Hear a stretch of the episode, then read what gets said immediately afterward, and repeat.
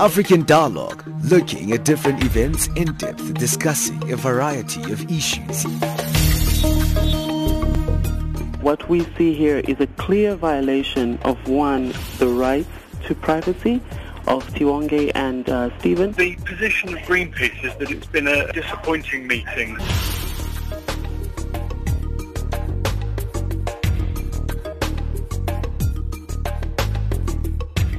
Well, thank you for joining us right here on Channel Africa. Welcome to our program African Dialogue, and uh, you're listening to us on the frequency 9625 kilohertz on the 31 meter band to Southern Africa. My name is Benjamin Mushatama, and uh, if you're listening to us on DSTV, a reminder that you can also listen to us on 802, well, that's the channel 802 audio bouquet channel on DSTV. We also stream live on www.channelafrica.co.za. Well, today we're going to stick with South Africa a story that's sticking out. I know yesterday we were going to look at public racism, but this is a big story right now that's happening in South Africa. We look at the issue of a proposed 3,500 rands minimum wage that has been proposed in South Africa by the National Economic Development and Labour Council's uh, advisory panel. What does that mean? And also, we know that in the poor countries, uh, such as uh, the African continent has, does a minimum wage work? That type of imposition in the labour market. Well, before we get into that, uh, let's get our news, and Musa is standing by.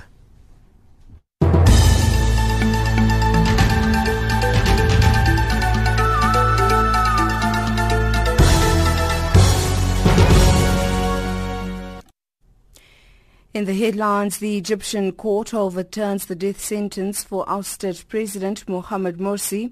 The Catholic Church in Rwanda apologizes for its role in the 1994 genocide and African nations failed to block the United Nations first ever LGBTI expert.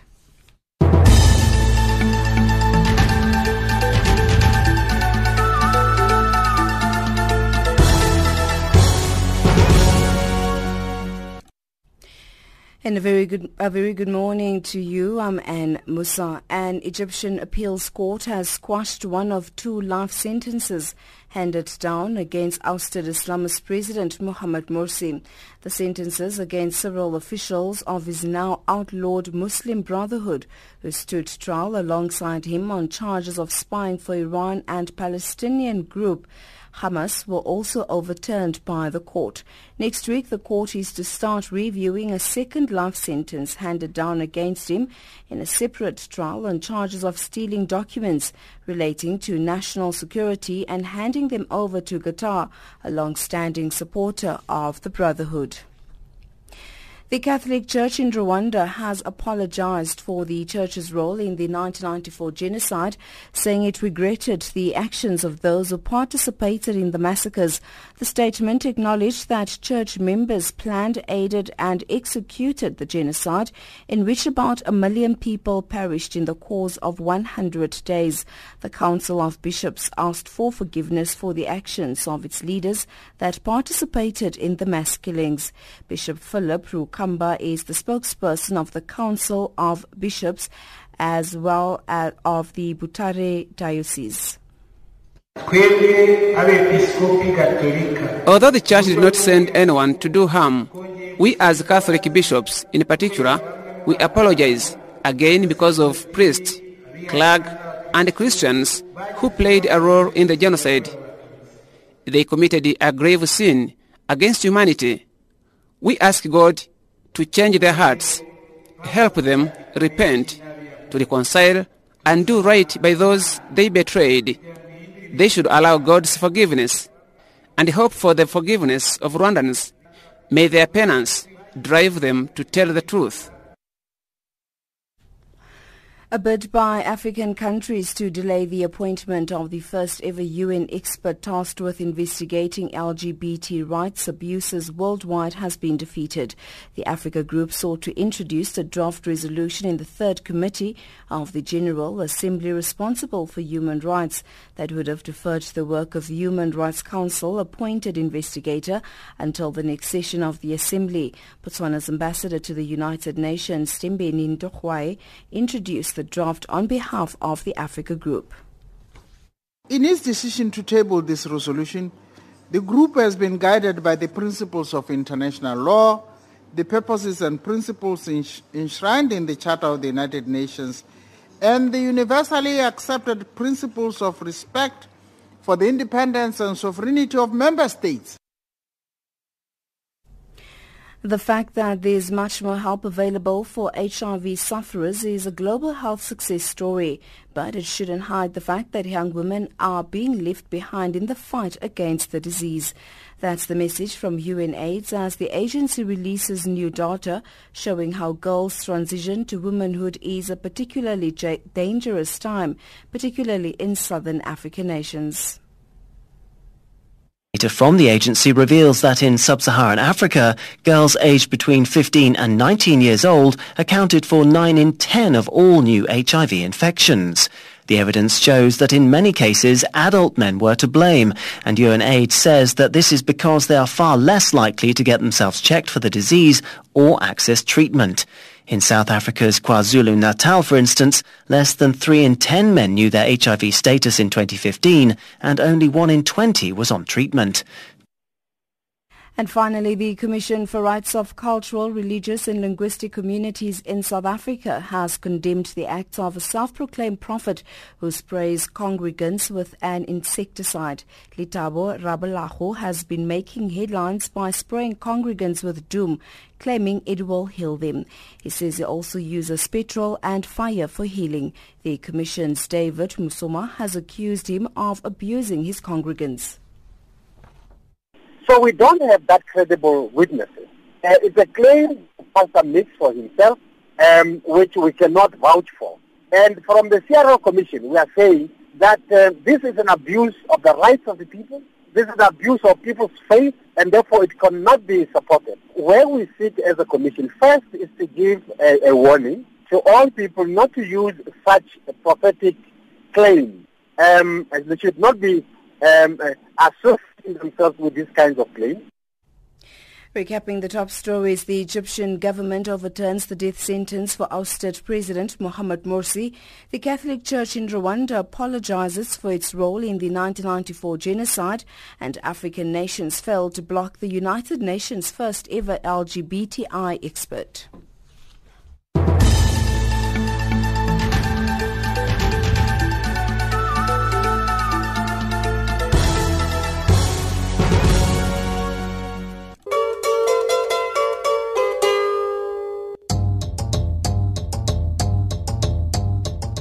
The NEPAD Business Foundation, in partnership with the NEPAD Planning and Coordinating Agency, are proud to host the 2016 African Leaders in Dialogue Dinner at the Maslow Hotel in Sandton, South Africa on Thursday the 17th of November 2016.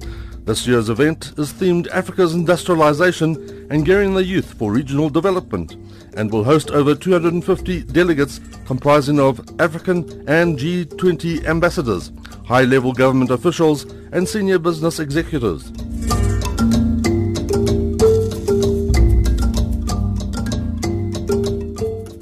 Catch Channel Africa between 6pm and 8pm Central African Time on Thursday the 17th of November. We will be broadcasting live from the event. Channel Africa, the voice of the African Renaissance.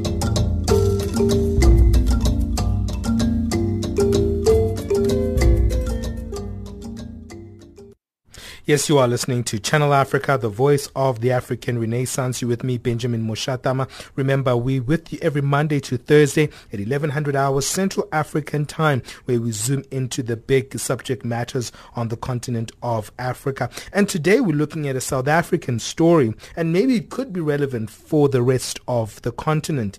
It looks at the issue of introducing uh, a minimum wage. Will this actually create a space where we see a reduction of poverty in the country due to minimum wage? Well, that's our big debate and discussion today.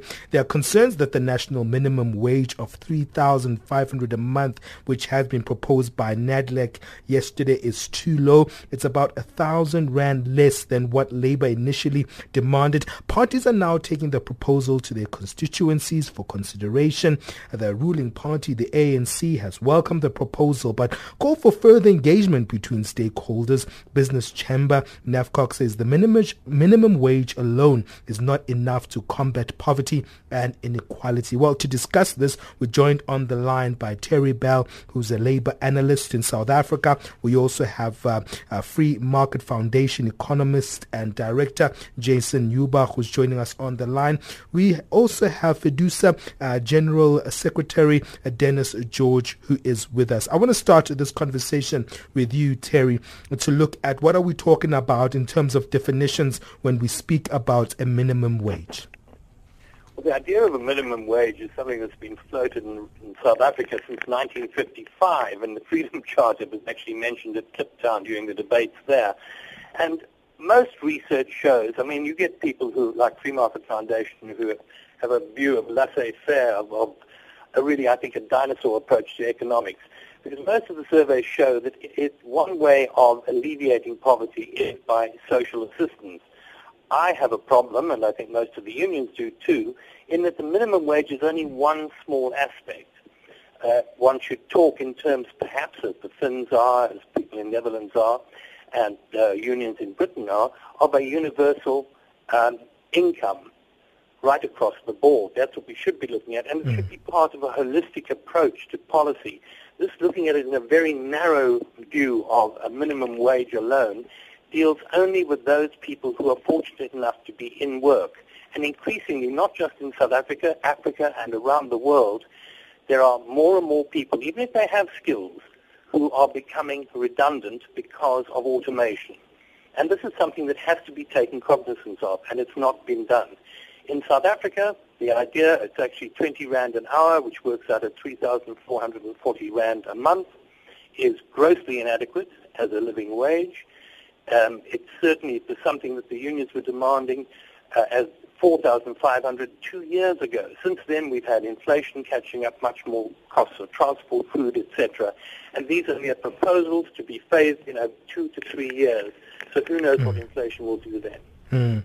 Well, let me bring in uh, the Free Market Foundation economist and director Jasson Urbach, who's on the line with us.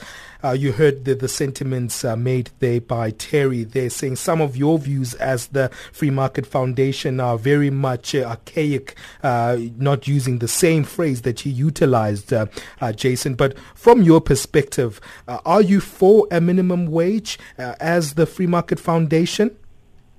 Um, no, certainly not for uh, a minimum wage, and um, I think that uh, the proponents of the national minimum wage certainly have their hearts in the right place, and I think we can all agree that we all want to live in a society where there's full employment and where people are prospering, uh, not only because of the economic benefits, but also, and in my opinion, more importantly, for the psychological benefits of, of knowing that you're making a meaningful contribution to your community and, and society. But I just think that, uh, and here is I'll agree with um, uh, Terry Bell, is that I, I, think the national minimum wage is a, is a, misguided attempt to address the underlying structural problems that are pervasive um, throughout our economy. And my fear is that it may in fact have the opposite effect of what's, what it is intended to do, and that's namely to address South Africa's high rates of poverty and, and inequality. And the reason I say that is because one of the surest ways to prevent unskilled people with little or no work experience from ever entering the job market is to make it illegal for employers to hire them. So in my opinion, the single biggest problem that's facing the South African economy is the, the persistent and chronic unemployment problem. And this is actually getting worse because after the Great Recession, so around about 2009, there were 4.4 million unemployed people in South Africa. In 2014, that had increased to 5.3 million, and the latest uh, uh, unemployment stats show that a further 400,000 people have lost their jobs. So are about 5.6 million unemployed people in South Africa. But mm. the, the strict definition of unemployment that, that Stats SA relies upon is not a very good mm. indicator of what's actually happening on the ground because the vast majority of people have simply given up searching for work. And it's um, there's a, a large body of what, what, what is referred to as discouraged work seekers. And if we include those people in the, in the statistics, then we'll see that there's about 8.8 million people in South Africa that are unemployed, and that's nearly as many people that are actually employed. Um, just to address uh, Terry's uh, concerns about the FMF, um, the University of Cape Town's professor uh, of economics, Jeremy Seekings, states, and I quote, that every study in South Africa found that real wage increases reduce the demand for labor. The question is not whether wage increases destroy jobs, but how many jobs are destroyed and how to weigh up the job destruction with the benefits of higher wages. Mm. I have a petition in front of me that's been signed by several prominent uh, economics professors in South Africa that are opposed to the introduction of the minimum wage. Mm. Well, let me So bring joining in. that petition, Sure. just hold on, is Mm. sorry. Well, I have to give others a chance there, Jasson. Sure. Okay, sure, sure. Um, let me bring in Fedusa, uh, General Secretary, and we'll come back to you, Jasson. And uh, uh, he's the de- uh, that's Dennis George. There's the Fedusa uh, General Secretary. Uh, Dennis, what are your thoughts there? We're hearing two um, very much opposite views here when it comes to the national minimum wage. And uh, Terry Bell has some concerns with the 3,500 rand that has been proposed as not being enough. Looking at uh, inflation there and saying that hey, there are in, there is enough research that shows that a minimum wage does actually minimize inequalities and reduce poverty, but it can't be one-dimensional. Uh, what are your thoughts in terms of some of the views that also came from Jasson Urbach, who says that well. Actually, there is a problem when it comes to imposing a minimum wage because sometimes it can deter uh, uh, investments and business uh, growth within a country. Yeah, um, thank you for the opportunity and good afternoon, Jasson, and good afternoon, Terry. Now, um, I was at the meeting um, when the report was released by the panel of experts uh, on Sunday at Nedlac meeting, Mm, and and we spent the entire day, you know, uh, with um, the panel of experts, and um, we've also looked at the amendments that is going to be done to the labor relations and other legislation. And, and that session was dealt with Professor Cheadle, that is also a member of the ILO Committee of mm, Experts. Mm. Now, I've, I've had a look at the employment impact because I think, you know, I think we must first deal with that particular issue. Now, there's basically three major reports that came out. The one was the report that was released by the University of Cape Town um, Department for Policy Research Unit, and they used the G, the CG um, um, a method of calculating, and their estimations varied that they say between 204,000 and 897,000 jobs would be lost because of the imposition of the minimum wages. Mm, mm. And then the study that was also done by National Treasury um, that predicted that looking at 715,000 jobs that would be destroyed. But um, the panel of experts have weighed up both the, these two research papers, and they have actually um, agreed with the research paper that was done by the University of um, Witwatersrand. And I want, if you don't mind, if I can just quote for you directly Sure, no the problem. Dennis. Go ahead. It says the the model concludes overall that the national minimum wage in South Africa would be a pro-poor measure that reduces poverty, especially amongst Africans, coloureds and rural communities. It also reduces inequalities and improves economic growth. Wage adjustments affected by at least 48% of full-time workers across sectors of the economy help to increase the average sector wage rates from below instead of disproportionately increasing the remuneration of high-skilled workers. And then it goes on to say that they, you know, felt that both the two other studies were not, um, that you can't take it as a model from a developed country and try to impose it in South Africa. And then secondly, you know, they felt that, that, that this thing doesn't even match our current conditions.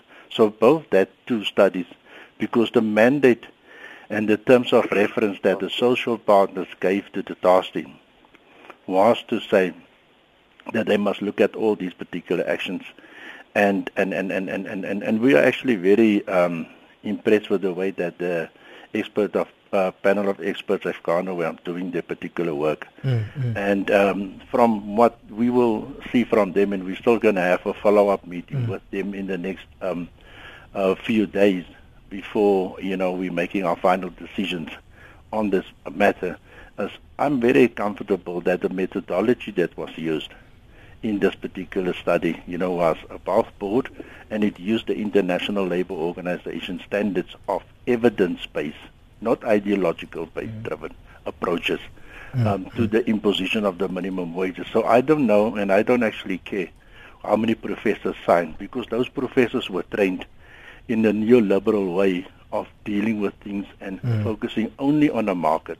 Mm. And I can promise Sure. you today, no market is going to solve the problems of our country. Mm. It's going to require the social partners to sit down together and to work out a package, Mm. not only one instrument, because we must look at um, the proposal that business brought to the table. Mm. Well, also, I'm also interested in another element, which is something that I've been speaking to my colleagues with, and let me bring this back to you, Terry Bell, which is the fact that uh, you know there's different forms of low-paying jobs. We know that when you look at the restaurant uh, uh, sector, when you look at uh, uh, the retail sector, uh, you know, when also even even the informal la- labor sector, where you have gardeners, etc., etc., where people are getting beyond that minimum wage.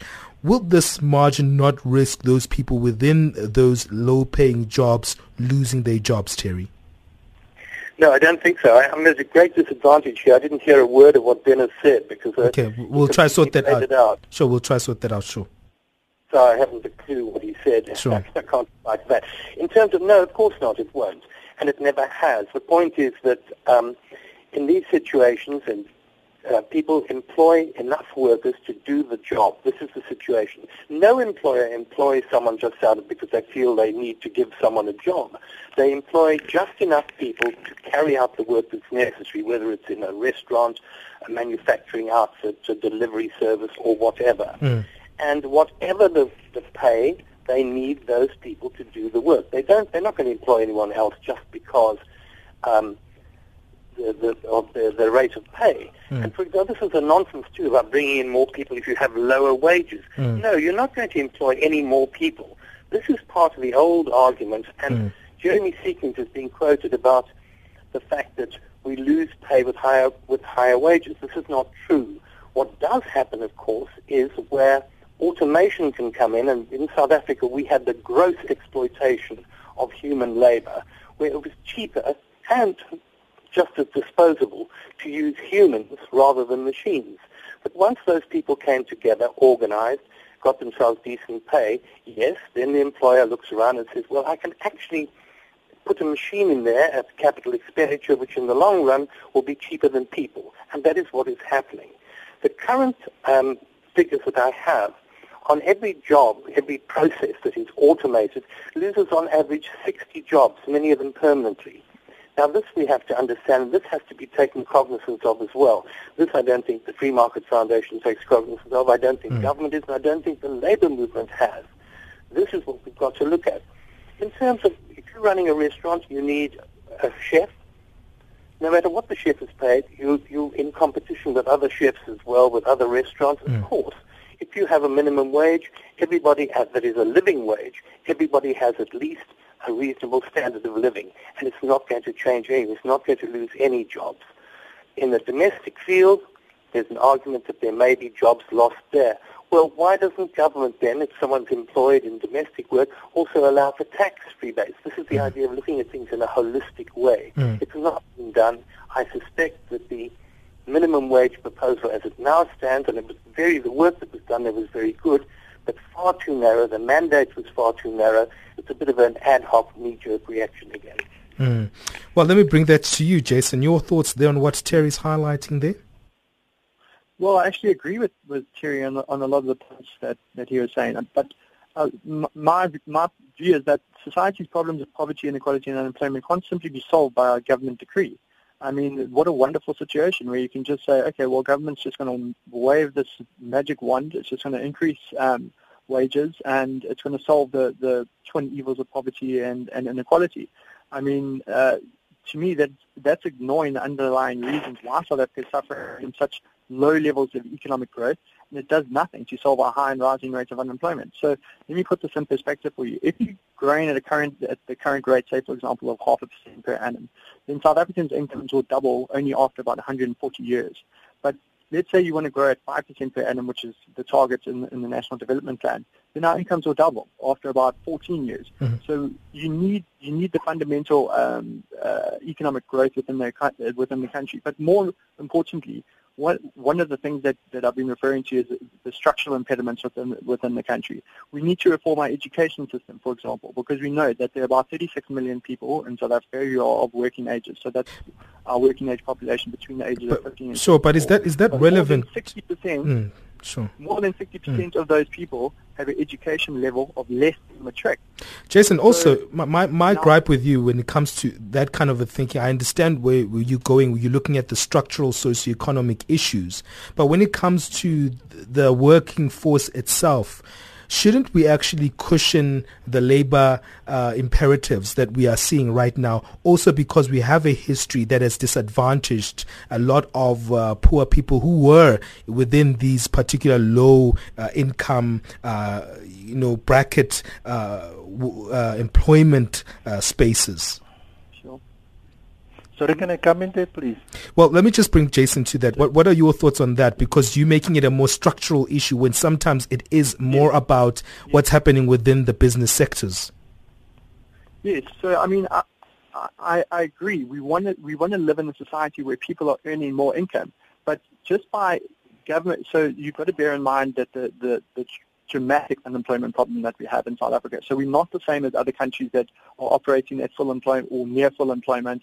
They have a very educated workforce. They're um, growing at, at, at significant rates. If you introduce a low, uh, really low minimum wage in, in those circumstances, then it will have, it won't have a, a dramatic impact. But in South Africa, it will. And I'm just saying that it, there are economic consequences for just simply forcing up wages. And um, I think employers are, are rational people. They'll respond like mm. they do to anyone else. So if but, you increase the cost of employing people, mm. it's simple. They'll employ fewer people. And some employers may choose to forego profits, but they will stall investment in their businesses, which will halt in the expansion. So mm. they won't necessarily take on any additional workers. And it will also eventually cause existing workers' wages to stagnate if they're not investing uh, sure, sure. in, their, in their country. Can I go add one more point? Sure, go ahead. I just want to bring Dennis um, in. Sure. Sure, sure. Um, Dennis, your thoughts? Yes, look, you know, first of all, I mean, nobody said in the beginning that the minimum wage is going to solve all our problems. I mean, that is not what the debate is about. The debate is about what is the significance of the minimum wages in relation to, to, to, to working people in the country. I mean, 46% of our people that's working, I'm not talking about unemployed people now, they earn less than 2,500 rand per month. Now, I mean, that is really, really, guys, mm. come on. Mm. I mean, these are human beings, man. These are people that need to feed other families. These people must also contribute towards the economy. So this idea that a low wage strategy, you know, will drive prosperity for everybody doesn't work. Uh, and that's uh. the reason why the way that the proposals from this panel, and we are still discussing it inside Producer, you know, we can see that the methodology and the approach, and even when business were uh, uh, talking to us, business also came to NEDLAC and said, look, even though the number that they put on the table was too low, and that's why this, this panel has actually helped us now to come up with a number mm. of 3,500 Rand, and now everybody's busy discussing it, and next week, you know, the parties are going to come together again and say, look, this is what is our input, because we need a national minimum wage in South Africa. Mm. Well, I have to go to a quick break and then I'll come to Terry Bell to get his views as well on when you weigh this 3,500 uh, to uh, household expenses that we're seeing in uh, the country in South Africa, uh, using this particular example, is it, this 3,500 enough? And what can we do more to actually change that particular dynamic? Because the truth is it's it's not enough. What are your thoughts? Do you think the imposition of a minimum wage can stimulate an industries in the in in your countries? Do you think that a minimum wage could actually deter investment? What are your thoughts? Plus 2779 695 7930 is our sms number. Or you can email us at info at channelafrica.org on the line i have terry bell a labor analyst. I've got got Jasson Urbach, who is the Free Market Foundation economist and director. I also have the FEDUSA General Secretary Dennis George, who's joining me on the line. It's 11:30 Central African time. My first break because it's been so heated today. This particular conversation, but we'll take a break and then we'll be back after this.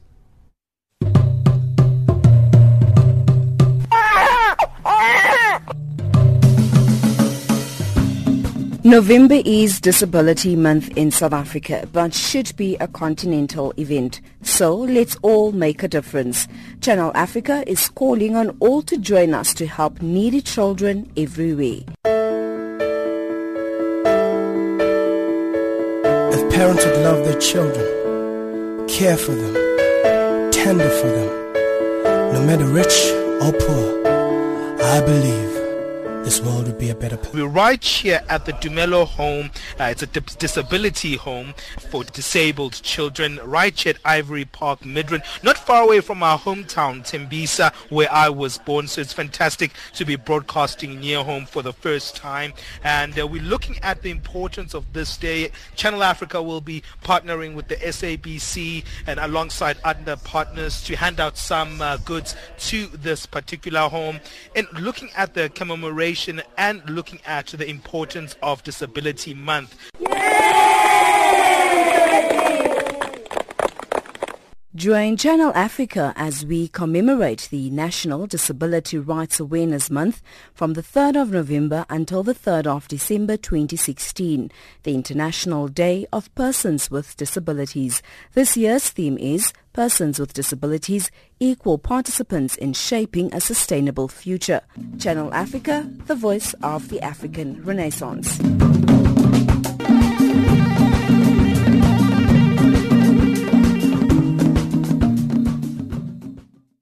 Well, you are listening to Channel Africa, the voice of the African Renaissance. Remember, if you're listening to us on shortwave, we're on the frequency 9625 kilohertz on the 31 meter band to Southern Africa. On DSTV, we're on channel 802. Remember, you can also join us on our Twitter handle at African Dialogue or at Channel Africa if you want to be part of our family here at Channel Africa. Well, I want to come to you, Terry Bell, looking at the issue of weighing this uh, proposed minimum wage of 3,500 rands uh, to the household uh, spending that we're seeing uh, currently. Uh, definitely, it doesn't weigh. But how do you actually um, make this a good kind of start moving forward? Uh, because already we know that the South African population of around 56 million people, most of them who are 30 million, live be- below the poverty line of 1,000 1,000 rands per month in 2016 when the number is around so, you know, how do we actually create a space whereby you can cushion uh, this particular economic base for people who are in this particular low margin, despite the fact that there is such a, a high household expense? Well, uh, once again, Benjamin, I, I, didn't hear a word of what uh, Dennis said, so it puts me at a bit of a disadvantage. so I'm sorry, I don't know how what's happening with the line there. I'm, I'm not quite sure technically I'll, I'll, sure. I'll just respond to, to those questions. Sure. The point is, you know, nearly half of the population of the men and women who are fortunate enough to have work already earn less than 3,500, often substantially less. So if that was introduced mm. immediately or in the next couple of months, sure. it would actually be a tremendous boost to closing slightly, very slightly the gap. It would be a tremendous boost for those people. However, this was a, a sum, as I mentioned before, that was requested, oh, two years ago at least. Mm. And since then, of course, all sorts of things have eaten into it. We now have the average person, because of the apartheid geography, the spatial situation of apartheid still applies, where you have townships where the poor people live, which are way away usually from the areas where they need to come to work. And the average expenditure now on transport of the average poor worker, poor paid worker, is between 1,000 and 1,600 rand a month. So when you get someone who's even being paid, say, 4,500, which is what the unions were originally asking, um, the transport costs alone cut that right down. So, you know, it's, it's grossly inadequate. It is far too narrowly based, mm. and there's been not enough um, thought given by government and anyone else to the broader aspect, to the fact that even if you get more money, for example, more disposable income, you'll get some people out there who say, oh, that'll go on tobacco and booze. No, it Mm. won't. Mm. All the surveys show that it will go on food. And people will spend more of their disposable income on food and other essentials like clothing. But we then have to ask another question. Will that per- those purchases be of cheaper imported goods? Hmm. I mean, the thing that particularly has always annoyed me is to go into a supermarket in South Africa and find that there are chocolate biscuits. Now, that's made out of wheat and it's made out of cocoa and sugar and hmm, milk, hmm. etc., that are imported and sold here cheaper than South Africa, and yet they come from Dubai. Which, as far as I know, Dubai is known for oil and sand. Everything else has to be imported. Mm, mm. So this is something else government needs to look at as well. They've not done so. We continually have these knee-jerk reactions because, yes, people here are becoming extremely angry. People here are suffering. We have the, probably the highest un- real unemployment rate in the world. Mm. So I think something has to be done, but not just in a narrow, isolated instance like this. Yes, the, the thinking behind it, and I'd actually there I will agree with Jasson. Mm. I think because of the best of intentions that this was set up, but it's inadequate, it's far too narrow. Mm. We actually need to think along much broader lines of how we cope with the overall economy. To talk of economic growth is a nonsense in this world because the point is that we're still suffering a global economic crisis. Mm. Um, there are very very few countries I can think of that have anywhere near full employment. And in fact, even where you did have it in places like Sweden, there's now a decline because of automation, Mm. because of the, the march of the robots, so to mm. speak. Mm. So this is something everyone needs to look at, including the Free Market Foundation. Sure, let me take this to you, Jasson Urbach, because Terry is on your case, and, and I think that's an important case that he brings forth, that we don't have a minimum wage currently, but still we have this high unemployment. So that doesn't actually support your case of saying if you don't have a minimum wage, then you actually stimulate and create jobs. Already we're seeing a high unemployment rate and low payments of um, some kind of jobs. So clearly your your your argument is being tested with the current environment that we're seeing in South Africa. No, no, that's that's not true, Benjamin. We do have sectorally determined minimum wages, so I mean the, that that is already there, um, and what we're seeing in areas like non-metro areas, for example, in the clothing and textile, there's significant non-compliance, and and that that is true.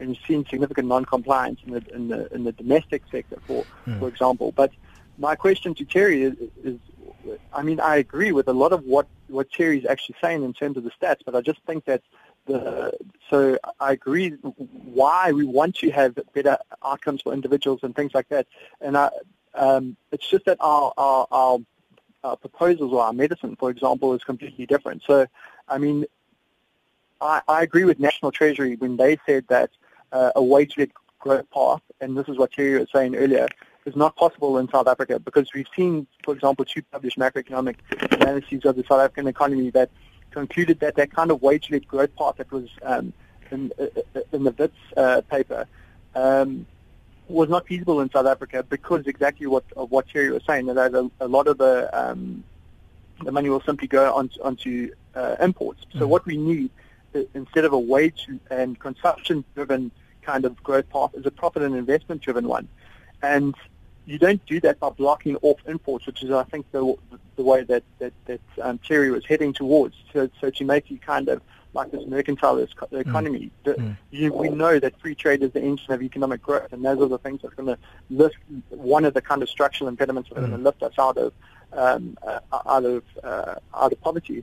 So, I just think that that I mean, for, for a lot of people, if the 4,500, uh, uh, let, let me put this in, in kind of layman's terms, if 4,500 isn't enough, or why are those people being so eager?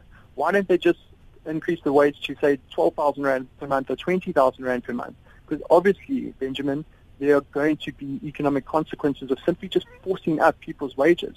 That that is not the government can't just wave a wand and then hope that those that um, people are going to comply and that uh, employers won't respond. Let me- we need to address this, the underlying problems of why is it that we have this this massive inequality? Why is it that we have nearly nine million unemployed people in South Africa? Um, and those are the questions that we should be uh, trying to address. And the, the Free Market Foundation's view is simple. And I mean, we've got uh, eons of economic history to demonstrate that our ancestors, yours and mine, got significantly better off quality of life through economic growth. Well, it's only going to address the issues of. So if you look at at, at uh, countries that have been successful, um, what look at their, their income inequality and, and levels, uh, uh, at growth levels and standards of living and things like that. The only reason that they've got to that point is uh, uh, rapid and uh, rapid economic growth on an immense and, and unique scale. Okay, I need to. There's no kind of disputing that. There's, sure. there's no disputing the fact that, that uh, economies uh, uh, are successful via economic growth. Well, I need I need to bring in Dennis. Uh, Sure, I, I, know you've made your point, and I think you're laboring on the one point there, uh, Jasson. Let me bring in Dennis George. Your thoughts where we are now with the discussion. Uh, how do we actually create a space whereby, you know, we have a space where uh, the labor is uh, also satisfied, uh, business is satisfied, and also uh, government is also seen not as as kind of this imposition or making this decree as highlighted by Jasson. your final sentiments there Dennis? Yes, look, the recommendations of the panel of experts, you know, business, labor and government are paying serious attention to this. I think the, the document is well researched. The document is available for anybody to take. I don't think this is just a flash in the bolt kind of thing. It's going to be a process. For instance, we're going to have to make the announcements in December month about the amount. I think the president is going to mention in the State of the Nation address and then we're looking at implementation July 2017. That is the time frame. And the modalities and the way that um, I've studied the report um, and when we're going to discuss this thing inside so I think this thing looks workable because we spent 18 months on just discussing this thing and we can't discuss this thing forever. Mm. Your final sentiments there, Terry Bell, on how to take this thing forward. I know that you've been rehashing the idea of having more of a comprehensive approach. It's also the point is economic growth does not mean we've had economic growth sure. in this country sure. and we've sure. had more and more people getting unemployed and more and more people actually be feeling poorer. So the point is, you know, we have a situation, a global situation, where we have an oversupply of everything and an overcapacity to supply everything, mm. and that's because of our technological advance. Mm. We mustn't look at things only in terms of South Africa, but we have to look obviously at our own backyard first, but within a global environment where economic growth is flowing everywhere. There'll be ups and downs, a few blips here and there, but this whole idea of we must encourage investment by having low wages, etc., is merely part of the international global race to the bottom, which actually means that once again ordinary working people pay and the rich get richer. And this is what has happened right around the world. The gap between the wealthy and the poorest of the poor has grown enormously in the last decade and more. Mm. Let me bring you t- to you, Jasson. Your final sentiments as we wrap up the show. Um, Benjamin, I think an additional layer of regulation will only serve to worsen the country's unemployment problem. Um, I think the vast majority of unemployed are young black people, and the le- legislated uh, national minimum wage will have a disparately negative effect on the employment prospects of these people. And moreover, I think that the inequality and poverty um, problem in South Africa persists not because um, uh, uh, some people have employment and um, because some people earn too much, but it's because we have 9 million unemployed people in South Africa. And you don't need to be an expert in economics to detect that there's something seriously wrong with the typical explanations provided of how a, a national minimum wage will miraculously solve South Africa's poverty, inequality, and unemployment problems. Um, mm. I think wage hikes that follow productivity increases should be welcomed by everyone, and that's that's a fundamental truth. And but those that are increased by political diktat should be rejected mm. because of the dire economic consequences that are created for the unemployed people. I think it's morally reprehensible that you, you can expect government to just push up wages, which we know are going to prevent young, unskilled black people from entering into the, the labor market. And given the fact that over two-thirds of the unemployed have been unemployed for mm. uh, longer than a year, you're mm. basically saying to those people that you will not ever be able to work in, in this uh, in this economy and, and be productive. Well, I have to wrap it up there. That uh, is our discussion today. It was very much on different sides uh, from all of our guests. Everyone it in their own way. But thank you to our guests for this debate. Thank you to Terry Bell, labor analyst, and thank you to Free Market Foundation economist and director Jasson Urbach. Thank you as well to FEDUSA General Secretary Dennis George for all giving us your time in this hour. We really appreciate it. Thank you. Well, that takes us to 11:45 Central African Time. Not an easy question this time around. Uh, it wasn't a dialogue; it was more of a debate this time around. Um, what are your thoughts? Remember, you can uh, uh, text us on uh, plus two seven seven nine six nine five seven nine three zero. That's our SMS number. Do you think that a minimum wage is good for the reduction of uh, poverty in a country, or do you think that it actually repels investment in a country? You can also uh, send us your emails at info at channelafrica.org or you can also find us on our Twitter handle at African Dialogue or at Channel Africa 1. It's 11.45 Central African time. Let's get our business news from Wisani.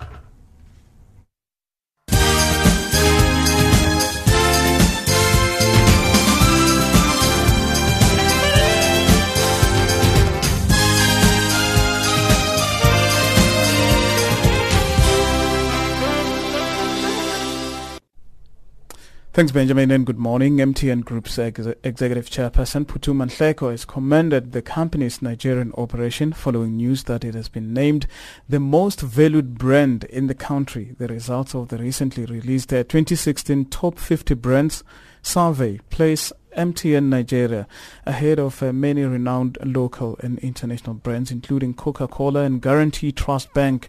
The survey gauges brands based on brand strength measurement index, which uses basic qualitative factors to test the strength and or weakness of a brand, including consumer familiarity with the brand. Malawi is to receive an 8 million US dollar insurance payout for drought. The African Risk Capacity Insurance is processing the insurance payout to the government of Malawi to support its response to the drought which resulted from the poor 2015-2016 agricultural season. Malawi's Minister of Finance, Economic Planning and Development has welcomed the payout. George Mango reports in Blantyre. The payout from the African Risk Capacity Insurance Company Limited will be released to Malawi as soon as the government's plan on how the payout will be used to respond to those affected by drought is approved by the institution. This is standard practice for African Risk Capacity Insurance Company payouts and it is expected to take place by the end of November this year. Lufthansa's budget carrier Eurowings has uh, cancelled more than 60 flights due to a strike by cabin crew.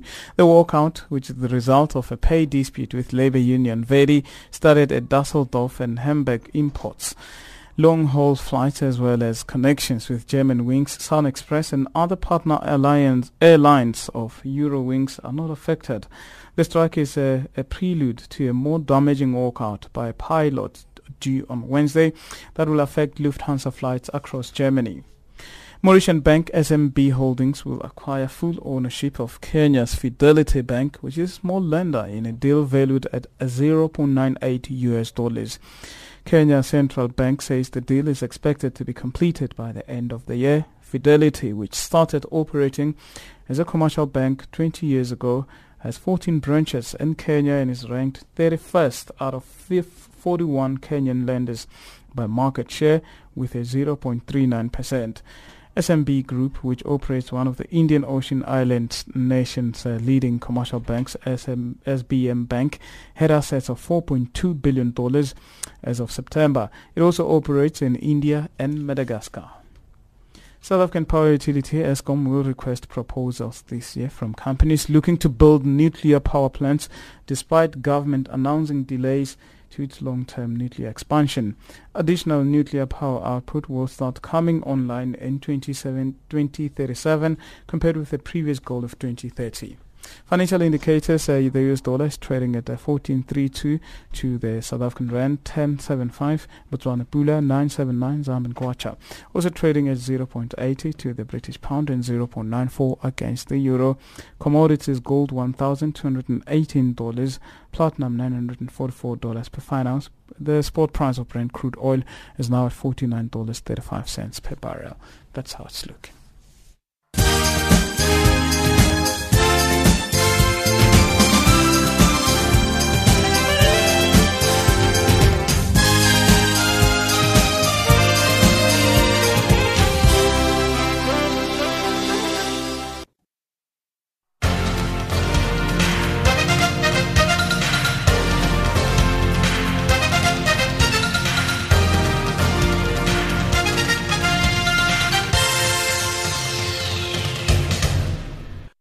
I'm Figile Lungwati with your sports update. This hour we're starting off with athletics news.